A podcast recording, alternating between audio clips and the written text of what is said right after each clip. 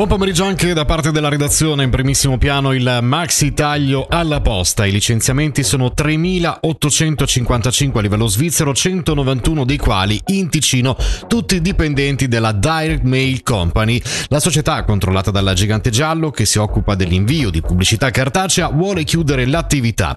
Come spiegato dall'azienda, i tagli, che corrispondono a quattrocentoventidue posti a tempo pieno, si rendono necessari perché per la pubblicità si punta sempre di più sul digitale. I sindacati Sindicom e Transfer hanno chiesto che il personale venga assunto dalla posta.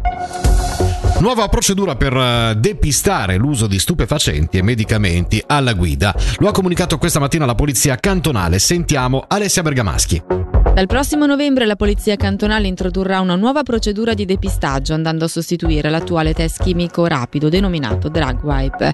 Nello specifico, il nuovo metodo prevede di identificare in modo affidabile, rapido e poco costoso l'assunzione di sostanze sia stupefacenti che mediche che riducono l'idoneità alla guida.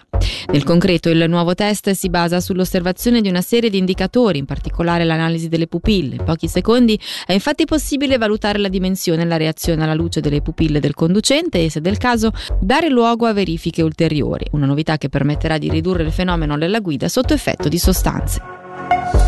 La città di Bellinzona ha ricevuto il primo rating ufficiale A tre da Moody's. Per farlo la società ha analizzato i dati finanziari degli ultimi quattro anni, quelli del preventivo duemilaventitré e la pianificazione delle finanze fino al duemilaventisei. Il capo di Dicastero Finanze della capitale, Fabio Cappelli. Un rating ufficiale ci dà una valutazione, diciamo, esterna, ma soprattutto questa è di respiro internazionale e quindi dà lavoro alla città un accesso più facilitato al mercato dei capitali e quindi in sostanza per ottenere crediti e finanziamenti da, da enti esterni che ci servono per finanziare tutti gli investimenti che cui dobbiamo far fronte. La città di Locarno si rivolge alla popolazione per una fiaccolata per la pace domenica prossima, domenica ventinove ottobre, tra le venti e le venti e trenta in Piazza Grande. Chiunque potrà partecipare con una fiaccola o con la torcia del telefonino. L'unica condizione è che non saranno ammesse bandiere o simboli di un determinato paese. Meteo oggi in parte soleggiato, ma nelle prossime ore progressivo aumento della nuvolosità con qualche debole rovescio. Temperatura massima sedici gradi.